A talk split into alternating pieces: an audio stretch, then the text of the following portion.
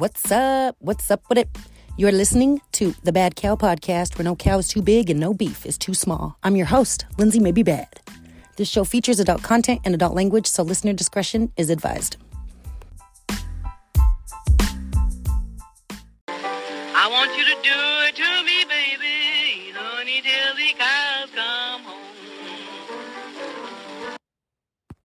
What's up? What's up with it, everybody? Welcome to the Bad Cow Podcast Show.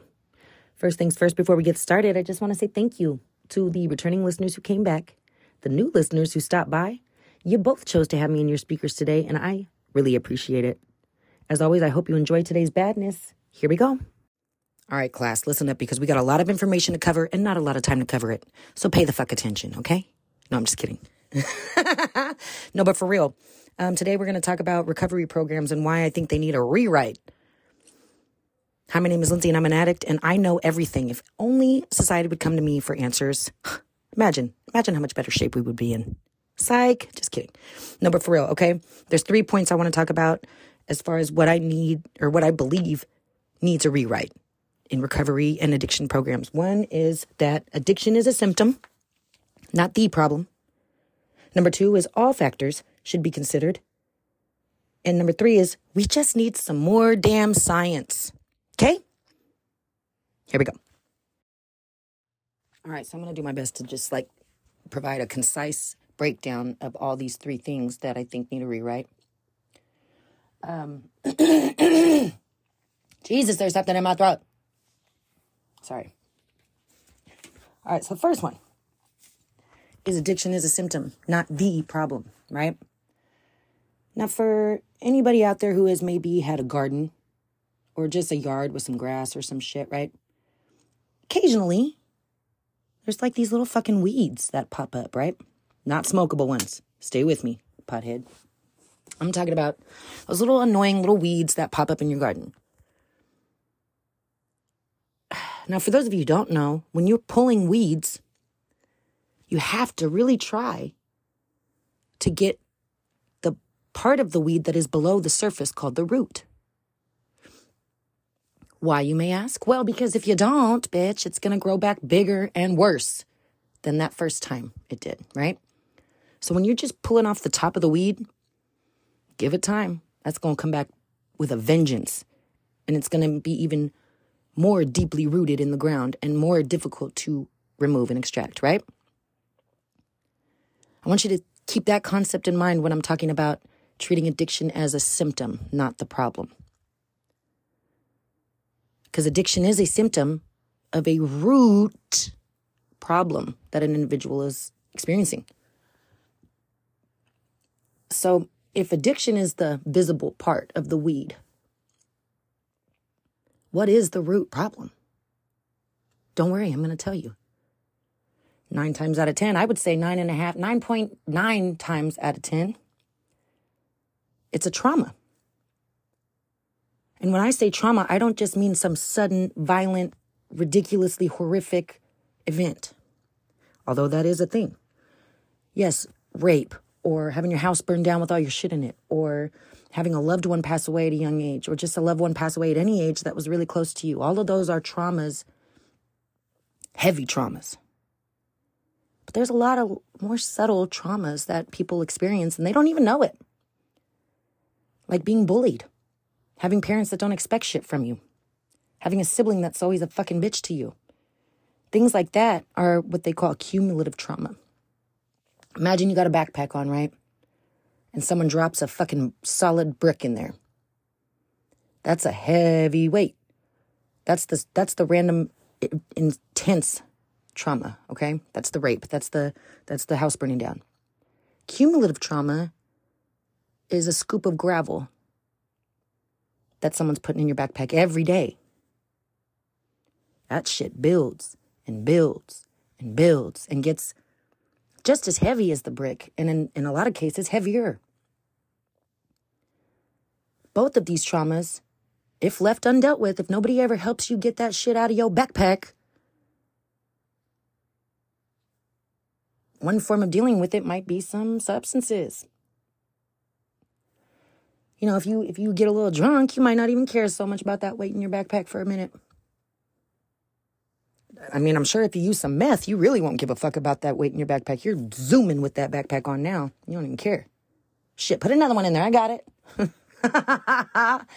um, substances are used when it becomes so intolerable, when the pain just becomes too much, when you're just so uncomfortable in your own skin or with that heavy backpack on for years and years and years, and nobody helps you with it.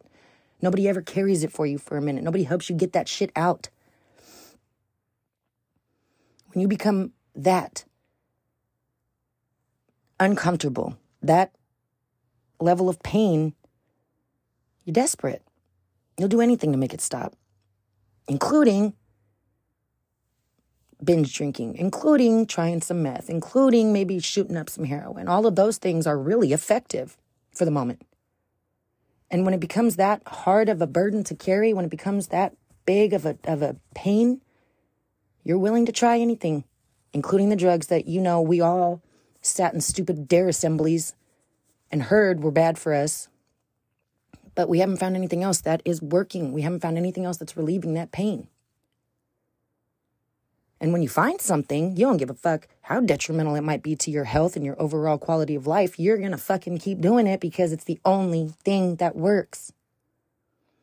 That's when addiction happens. That's when a substance abuse problem happens.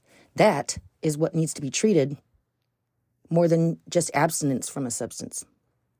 Okay? That's what I mean by addiction is a symptom. If you want to really get rid of that fucking weed problem in your garden, bitch, pull up the root. And then maybe lay a tarp down or some shit under your rocks. I don't know. Whatever the hell is supposed to be the the procedure for preventing weeds, but that's the first big problem with recovery programs. Treat the root, which is not substance abuse. Don't get me wrong, substance abuse is a huge fucking problem. It definitely ruins lives every day. It's a big problem. It's definitely a problem. But if you don't want that problem to creep back up, you're going to need a little bit more than just, you know, 100 days clean. You're going to need more than just five years clean. You're going to need to treat that root. Okay, we got that, right? Treat the root. The root's the problem, not the abuse. Know it in your heart. Okay. Next thing, the the next root or blah, blah, blah, next root. Next gripe I have is that all factors got to be considered. Now, for me, this is more of a personal issue that I've dealt with in recovery programs versus what everybody might be dealing with. Uh, well, my issue with them not taking all factors into consideration is I feel like in most recovery programs, whether it be an inpatient, outpatient, rehab, or just a group you go to, the same therapy, the same treatment, the same strategies are applied regardless of your personal situation. I mean, I don't even think in any program I've been into, they don't even differ their treatments based on the substance, which they should because the substances are different, their effects on a person is different. To me, that just is only a common sense way of thinking that the treatment should be different. Um, I mean, we we all know that substances have different effects. You can see this just in the in how they manifest in the person. For example, when you get drunk, you probably shouldn't drive because your shit's going to be a little bit impaired. Your speech might be a little slurred. You're a little more relaxed. You might be a little more friendly. You might be a little more angry, depending on how you inter or how you you know deal with the alcohol. But typically, your inhibitions are lowered. Your cognitive abilities are are blurred. That's with alcohol. Now with meth, not the case. With meth, you are extremely alert. Your blood is pumping. You can handle five things at once and make it look easy. And I mean, after prolonged use, sometimes you do get a little bit of a noodle groove to you. You might not be able to control that bottom jaw as well as you used to be able to. Yes, the long term effects of meth can be very detrimental to your cognitive abilities as well. But usually in the beginning, when you're using them, you talk as fast as I do now, or you uh, you're able to comprehend your surroundings, your environment, what's going on, and you can react faster than the average. You can comprehend and connect the dots a little bit quicker than the average. You're you are on top of it, or you think you are at least. Um, and that's because these substances affect you differently. Now, most substances, I, I think all substances actually, have an impact on your dopamine system in your brain, which is the reward center, right? That it affects your feel good they just have different pathways of getting there. Some take side streets, some take back roads, some take freeways. But the uh, the treatment for all of these should differ a little bit if that's if that's what's going on. You don't treat a broken arm the same way you treat a broken clavicle. Even though they're both broken bones, they have different therapies, right? They have different casts. They have different uh, prescriptions. They have or like different prescribed what they need to do for the next few weeks. Like it's different because it's a different bone. It's a different. Sh- I mean, it just makes sense. And the reason why I say all factors should be considered is because somebody who starts using drugs at 11 has different occurrences and different changes in their brain and in their body and in their just overall psychology than somebody who used for the first time in their 30s. And oftentimes, I don't think that's really taken into consideration when it, it fucking should be. I mean, when you when you say that, when you put it in those terms to a person, it's really amazing to me the level of unacknowledgement that is on the other side. Even when it is from a person who has walked the walk of a recovery. Um, and you know what? Some of these people, I know they mean well, and I know that they care, and I know they're trying to help. But the the lack of education, the lack of understanding, or just the lack of overall knowledge that some people have over all substances, prescriptions, illicit, otherwise, it's pretty, pretty incredible. And and the age of a person and the circumstances surrounding which their first use was are probably some of the over most overlooked factors when it comes to somebody's addiction problem and their subsequent treatment. In my opinion, I feel like I I don't it's not that I need better treatment. It's not that I need you know, a higher quality of treatment than somebody else. I don't think that's the case. Everybody should get the same quality of treatment, but the intensity, the length of time, the amount of hours, I think that needs to de- be dependent on the individual because all addictions aren't the same, and it always depends on the individual. Even if it's just a matter of them weighing more than another person and how a drug affects them. There's some people who can pound beer after beer after beer and their blood alcohol level is not going to be what it is for some pint sized pipsqueak who had, you know, half of margarita. It's all individual. And therefore, all treatment should be individual. Now, I realize that funding and staffing and shit like that for each individual person is probably going to be a bit of a hurdle. But if we want to see better success rates among those who are trying to get help for their treatment, we need a, a new approach. And I think it needs to be on a more individual level. Age alone the age of your first use should be the big, like one of the top factors. Why? Well, because your brain is different at every age. You know, there's reasons why we don't let fucking anybody under 18 drive or 16. I don't know what the rules are in some states, but basically, if you're 11, you're not allowed to drive a car. You're definitely not allowed to drink alcohol or smoke cigarettes. Um, they don't even let you into certain types of movies if you're under the age of 11. You're not supposed to get a tattoo. You're not supposed to get piercings. You're not allowed to vote. You can't rent a car. I mean, you can't do hella shit. Why? Because you're a fucking kid with a small brain. And I understand that the actual like size of your brain does its most growing in your first 5 years. But growing and development are two different things. And the development of your prefrontal cortex, which regulates your your own ability to self regulate. It regulates your impulse control. It regulates your ability to forward think and plan. That that's still doing its most development in your preteen teen years because your brain's not done growing or developing until you're 25 ish. So, as far as how doctors justify giving heavy treatments like Adderall or anything else along those lines to kids who are under 18 is just fascinating to me, but they do, and whatever. I'm not a scientist. But it's only reasonable to assume that that's got to have a huge impact on the person later in life if they develop a substance abuse problem. Um, somebody who starts using at 20 and uses for the next 20 years, yeah, that's a shit ton of time. Holy shit, you got 20 years of addiction to try to fucking work through, man. That's a long time. But their level of addiction and the damage done to the brain for them is going to be different. and in my opinion, probably less severe than somebody whose addiction started when they were 11. And they had a little baby brain still. I only had 11 years of my life with a clear mind.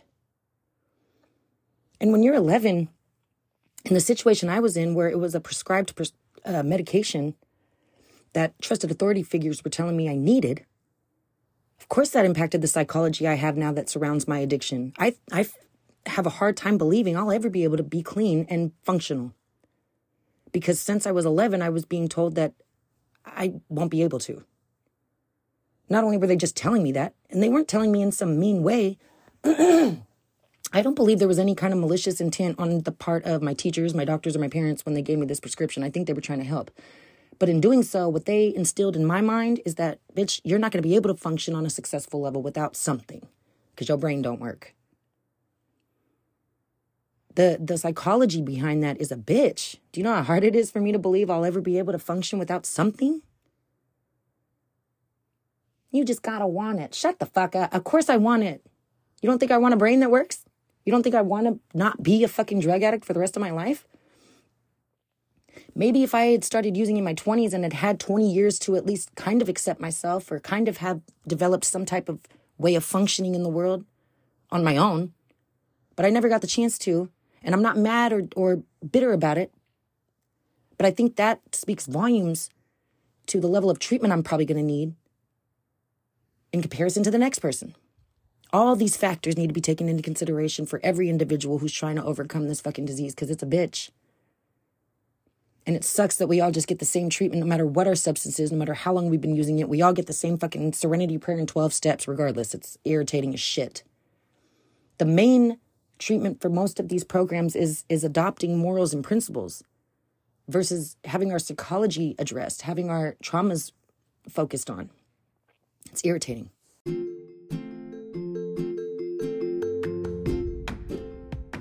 What's up? What's up with it? Okay, so for those of you who are new here, this is the part of the show where I insert a sponsored ad for my podcast platform, Anchor by Spotify, telling you how great they are for anyone who is thinking of starting a podcast. But fuck that. Let me explain. Anchor by Spotify offers paid sponsorships for shows that reach a certain amount of listeners. They call it an ambassador ad, and it pays dick. And not the good dick. It's that limp, soft dick that leaves you feeling used and unsatisfied. Then they really make you feel like a hoe when they tell you that your ad expired because you reached too many listeners. What the fuck? That's when they tell you try different monetization strategies, like asking your listeners to pay for subscriptions. How thoughtful of them, right? Don't worry. I am not going to ask my audience to foot the bill in this fuckery. Because you see, whether or not my show is heard on Spotify, Apple Podcasts, Google Podcasts, or anywhere else, my hosting platform still gets promotion whether I have some asshat ambassador ad or not. So if this is the standard set by the industry, then think of me as a podcast pioneer who refuses to make pimping easy for these corporate bastards. Instead, I think I'll just shit on them in every episode I publish until I decide on a different platform to host from. As always, thanks for listening, and uh, let's get back to the show. Last but not least, we need more science, people. Period, point blank. That would help all of these gripes that I have because addiction to sex, addiction to gambling, addiction to shopping, addiction to shit like that. Of course, your uh, psychological dependence on those things is there. And maybe there's some level of changes to the structure of your brain, but nowhere near on the level of a substance. The way the substances affect your brain, in some cases, it's irreparable. And, and the, the form and the fun, the form of your brain and the things that occur in the brain can have a, a shit ton of side effects. I'm going to read you guys this little story about somebody who um, lived a basically normal life, never had any kind of uh, issues until they got this uh, tumor. Okay, this is a story about a guy who was living a very normal life. He was a school teacher, um, had a family, had a very, from the outside looking in, typical life until he got this egg sized brain tumor. And because of this brain tumor, he had a lot of unnatural urges that manifested in sexual like fantasies and feelings towards kids. Uh, the title of the article is called Brain Tumor Causes Uncontrollable Pedophilia. Weird, right? But not so much when you think about how complex our brains are. Brains play a huge role. So, this was an article from 2002, okay? The sudden uncontrollable pedophilia exhibited by a 40 year old man was caused by an egg sized brain tumor, his doctors have told a scientific conference. And once the tumor had been removed, his sex obsession disappeared. The cancer was located in the right lobe of the orbital orbitofrontal cortex, which is known to be tied to judgment, impulse control, and social behavior.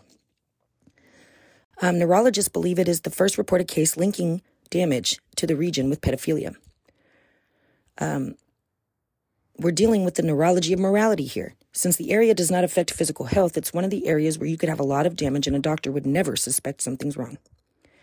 He wasn't faking, says one of the scientists. But if someone argues that every pedophilia needs an MRI, the difference in this case was that the patient had a normal history before he acquired the problem. The man, a school teacher, began secretly visiting child pornography websites and soliciting prostitutes at massage parlors, activities he had not engaged in previously. While the man felt that his new behavior was unacceptable, in his words, the pleasure principle overrode his restraint. When the man's wife found out he had made subtle sexual advances towards young children, he was legally evicted from his house and found guilty of child molestation and medicated for pedophilia. The judge ruled that he had to pass a 12 step Sexaholics Anonymous rehabilitation program or face jail time. But the man was expelled after he failed to restrain himself from asking a woman at the program for sex. The evening before his prison sentence, he took himself to a hospital complaining of a headache and saying he was afraid he would rape his landlady. After he was remanded to psychiatric care, he complained of balance problems, and an MRI scan revealed an egg sized brain tumor. Further tests found that the man was unable to write or copy drawings and was unconcerned when he urinated himself. Seven months after the tumor was removed and after successfully completing Sexaholics Anonymous program, the man returned home. He complained of headaches and secretly collected pornography once more, but after an MRI scan revealed tumor regrowth and it was removed, the behavior again disappeared. Damn, right? And that's from just a tumor in his brain. This is why we need more science behind addiction and what causes addiction and what it does to our brains and why it seems nobody can fucking control themselves after a certain amount of time of using. In my opinion, the way I see it, the way I wish they would go about it in rehab programs is if somebody expresses or tells their intake person that they have been using for a certain amount of years, starting at a certain age, you should automatically go get your brain scanned. Because what happened with this guy was once they removed the tumor, it was done. Everything was back to normal. And I'm not saying that that would be the case with addiction. I'm not saying that it would be something as easy as a, well, not that brain surgery is easy, but I'm not saying it would just be a, some kind of removal of part or a treatment to one thing that would fix it all. But imagine, maybe it would be. What if? What if we stopped treating addicts as people who had no self control, as people who were weak, as people who just, you know, wanted to party? What if we treated it as a scientific phenomena that was totally treatable if we just looked? It could be. I'm not saying that it is. It probably isn't. But if someone comes into a recovery program and explains to you that they have been on a stimulant since they were 11 and are now 34 and are having the most difficulty, not only believing that they can be better, but it's because they can't. They have no idea how to function. They can't even fucking get themselves up out of bed if they don't have their substance. And then they get an MRI and they see, well, shit, you got a fuck ton of holes over here that we can treat with some kind of vitamin. Or maybe you just need some intense cognitive behavioral therapy, specialized just for you and your issue. Fuck, man, can you imagine the relief society would feel if this is how we approached addiction? Before we wrap up, I want to talk to two people in my life that deserve some credit for how I've gotten to the point that I'm at today. Because although I still have a long way to go, I would still be running amok and in the gutter, most likely, if I didn't have these two people. First of all, the first one is my boyfriend, because this man met me at my absolute worst. My absolute worst. I was in the throes of my addiction when I met him, and he still thought the sun shined out of my ass.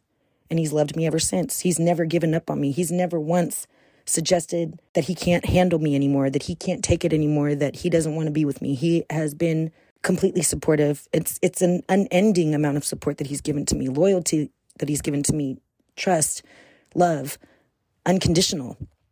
I didn't think men like this still existed, and I definitely didn't think I would ever get one if they did.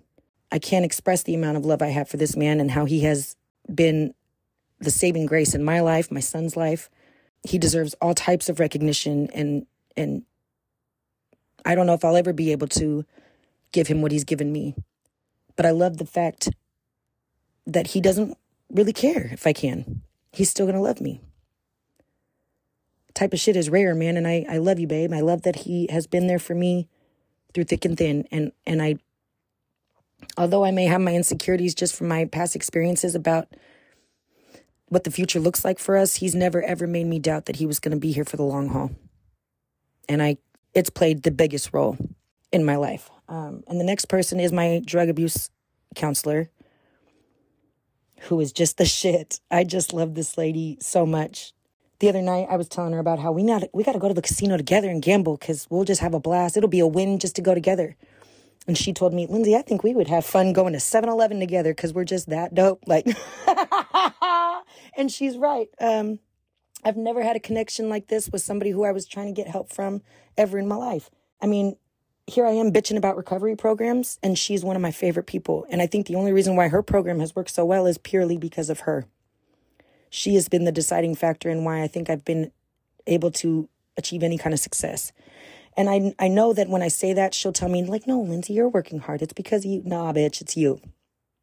It's you. It's you and your just baseline unconditional love for me. I mean, this lady loved me before I could love myself. And she's never stopped. She's called me whenever she said she was going to call me. She always follows through. She always gives her all. She's helped me schedule appointments for, you know, my doctors. She's helped me do she's just helped me with everything and anything I ever needed help with. We call each other when we're having a hard time.